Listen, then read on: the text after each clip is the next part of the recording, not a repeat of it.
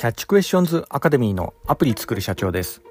えー、本日はですね、毎日の行動を一つにまとめる時短術というようなところでお話の方させていただきたいと思います、えー、私のこちらの番組はですね、主に YouTube で配信しておりまして、 YouTube の方はですね iPhone アプリの作り方、ラズベリーパイによるリモートサーバーの構築方法、えー、それから エーアイ と英会話などいろいろ番組やっております、えー、こういったお話がお好みというような方いらっしゃいましたら YouTube の説明欄の方ですね、えー、そちらに番組リスト別にユーアールエル 貼ってありますので、こちらからもぜひよろしくお願いいたします。 YouTube でアプリ作る社長と検索していただいたら出てくるかと思います。では、えー、本題の毎日の行動を一つにまとめる時短術というようなところで、えー、私はですね、あのここ最近あのまあ、人生のあの時間についてあのいろいろ考えるようなところがありまして、まああのね、まあ、どんなに偉い人でもえどんなに有名な人でもですね、あの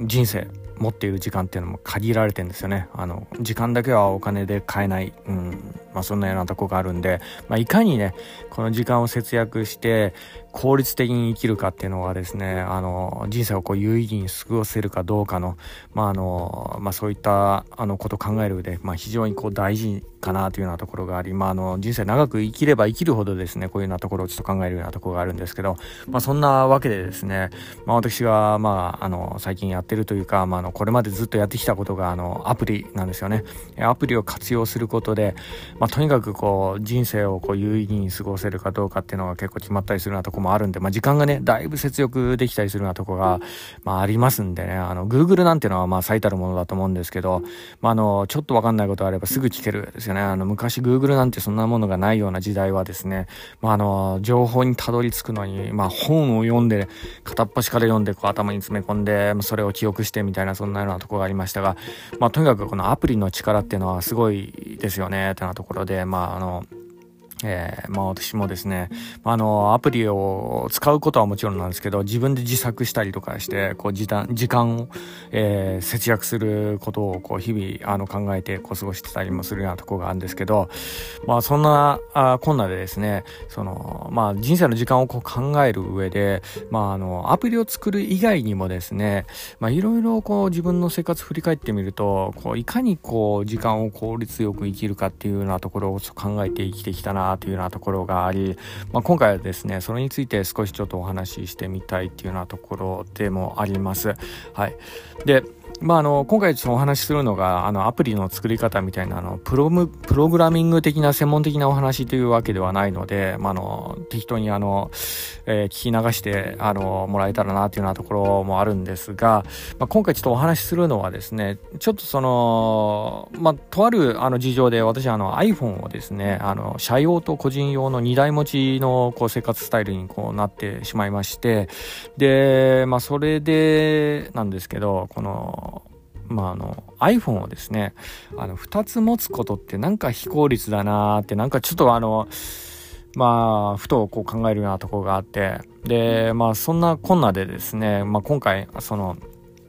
うん、このふたつこう朝ね iPhone ふた つ探してカバンに入れてとかポケットに入れてとか、そういったそのことをこう、まあ、効率的にこうできないかなっていうようなところをちょっとあの考える節がありまして、まあ、このことについてですね本日ちょっとお話ししてみたいと思います、まあ、皆さんもね結構多いと思うんですよね。会社用の iPhone と個人持ちの iPhone こうふたつ持たなければいけない、でこれをふたつ探せなければいけない、ふたつポケットに入れなければいけないとかね、そういうようなことってやっぱその人生人生のその行動を考える上で一つのこう無駄な、まあ、あの行動になってしまうかなっていうようなところがあるんで、ここをですねいかにこう有意義に有意義な行動につなげるかどうかみたいな、そんなようなところをですねちょっと最近あの考えることがちょっとあったんでね、まあ、これについてあの、まあ、私なりに、ね、こうしたらあの、まあ、このアクションをあの効率的にできんじゃないかなみたいなところでちょっと考えついたことなんですけどね、はい、まああのまあ、日々の生活で思いついた些細なあのことでもあるんですが、まあ、とにかくですね、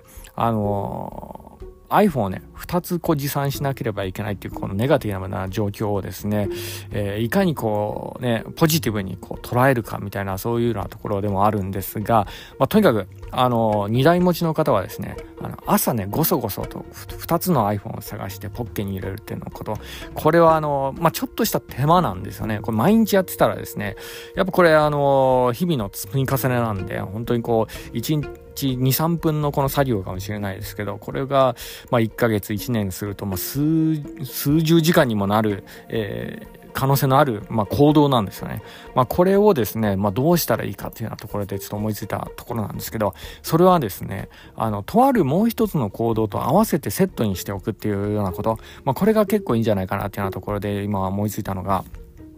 そうです社用の iPhone と社員、社員証ですよね。これをセットにして置いておくっていうのはところですよね。で、セットにして持つっていうこと。まあ、これで一つ行動、自分の行動を一つ、こう、タスクを減らすことができるんじゃないかなっていうようなところで、あの、まあ、あの、私、あの、ここ最近、あの、試行錯誤してたところでもあるんですが、そうなんです。社員証をあの首にぶら下げるっていう操作。え、これもね、毎日ある方多いと思うんですよね。こう聞いてる方。あの、結構あの、会社勤めの方とかも結構多かったりするようなところがあるんで、そうです。これを、え、社用の iPhone と、セットで首にぶら下げるっていうアクションを一つにまとめるっていうようなところなんですね。で、これは思いついたときはですね、うん、これ閉めたと思ってですね、早速 Amazon でこれに相当するものをこう探したらですね、ついにこう見つけることができたんですよね。そうなんです。あの、えー、まあ今ね、Amazon ではこういろんなものがこうあるというか、あの、ちょっとこういうのあったらいいなっていうのは大抵ありますよね、これ。そうなんです。透明のホルダーで、えー、ホルダーの裏に、えー、社員証を挟めるようなタイプのものが首からぶら下げるタイプのものがあったんですね。これがね、はい。で、で私あのそもそもあの会社から提供されたあのネームホルダー、社員証を首からぶら下げるの、あの結構嫌だったんですよ。っていうのがあの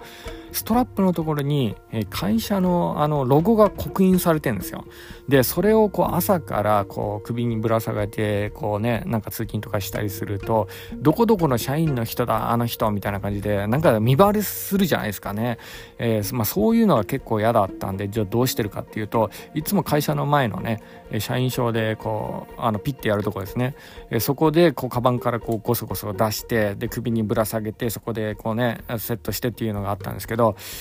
これがこう七面倒くさくてですね、これもちょっと解決できないかなというような感じでちょっと思っていたので、そうなんですよ。あのサードパーティーのホルダーをこう変えたらですね、別にこうね会社の公言されたあのストラップ首にぶら下げる必要もないですし、かつですね社用の iPhone と社用の社員証でしたね。それをこうセットで持ち歩けるっていうようなところ、朝からこう首にぶら下げて、えー、いけるっていうようなところがね、これ結構いいなっていうようなところで、そうなんです。ついに買ってしまいましたって言ってもあのせんえんぐらいのものなんで、もうあの気軽にあのポケットマネーで買えるレベルのものなんですけど、ただねこのアクションがこれで減るっていうのがやっぱいいですよね。その皆さんもですね、もうピンときた方はこれぜひねおすすめですって。まああの朝ねあのいろいろ社員証探したりだとか社用の iPhone 探したりとかいうセットがこれ一つになるんで、一つでセットで置いといたらね、で首にぶら下げるっていう動作も、えー、あのねあのだいぶ効率的になるんでね、これぜひちょっとおすすめというようなところです。はい。で、えー、私が購入したのはですね、あのまあいろいろね Amazon にもこう出てるんですけど、まあ、せんえんぐらいのもので、これ、えー、会社名がちょっとわからん、ごごきぎオーディー ですかね。まあちょっと読み方がわからない会社なんですけど、まあ、多分あのスイカをあの入れる透明のホルダーみたいな感じでね、あの検索してもらったら多分ねあの出てくると思うんで、 Amazon ちょっと見てもいてもらえたらと思います。まあ詳しいところはね Twitter でもちょっと投稿しておきますんでね、あのリンクねそちらもちょっと見ておいてもらえたらと思います。 Twitter 元い X ですけどね、はい、でこれの私が購入したのがね、あのまあ何がいいかなっていうのはね、あのボタン一つでえー、首のストラップから首からストラかけたストラップから iPhone を分離できるっていうようなところがあるんですね。でこれが何がいいかっていうのは、卓上で iPhone 充電するときにあのストラップ首からぶら下げるストラップがこうついてたりすると、机の 上, 上がまたそれでごちゃごちゃしちゃうじゃないですか。まあ、それもこう解決できるんですよね。ボタン一つで iPhone をこう分離できるっていうのが、ね、まあ、これもまたなんかいいなっていうようなところでね、えー、まああの買っちゃったわけなんですけど、でただねあのこれちょっと買う方、まああのこの類の製品買う方は一つちょっと注意が必要なのはですね、そうなんです。あの iPhone からですね、最近の iPhone はですね、あの磁気をは、えー、電磁波を発してるんですね。はい。まあ、どういうことかっていうと、そうなんです。あの iPhone にもともとアプリで Suica のアプリとかあって、でそれをこう入れると、ピッて会社通過で、あの改札通過できるじゃないですか。そうなんです。あのまあ、その関係で iPhone からは常にですね、こういったあの電磁波がこう発せられているがためにですね、そうなんです。あのこういったあの社員証とかのカード、まあ、もちろんあの別のカードを例えばパスモとか持ってる方とかね、カードとかあの物理カード持ってる方なら分かると思うんですけど、そうなんです。それが反応 し, しなくなってしまうっていうような事象が今出てるんです。まあ、これはあの Amazon のレビューとか見てもらえたらこう出てると思うんですけど、そうなんです。物理カードのスイカがですね、これであの iPhone とセットで持っていると反応しないみたいなね、そういうようなコメントとかも結構あって、まあこれちょっと気になってて大丈夫かなと思って恐る恐る買ったんですけど、やっぱそうなんですよね。会社の入り口でなんとこれカードを検知しないっていうようなことがあって、これもうちょっとやっちゃったかなって思ったところもあったんですけど、大丈夫です。これに関してもですね、解決策があったんでね、はい。まあ、これもいろいろ Google でこう検索してもらったらこう出てくると思うんですけど、そうなんです。あのまあ、もともと私あのなんかあの iPhone から電磁波を発生させないようなね、なんかね裏コマンドみたいな、そんなようなものがないかなみたいな感じでこう検索してたんですけど、なんかのね裏セッティングとかでね、こういうような電磁波、まあ、あの社用の iPhone とかそういったものってあの Suica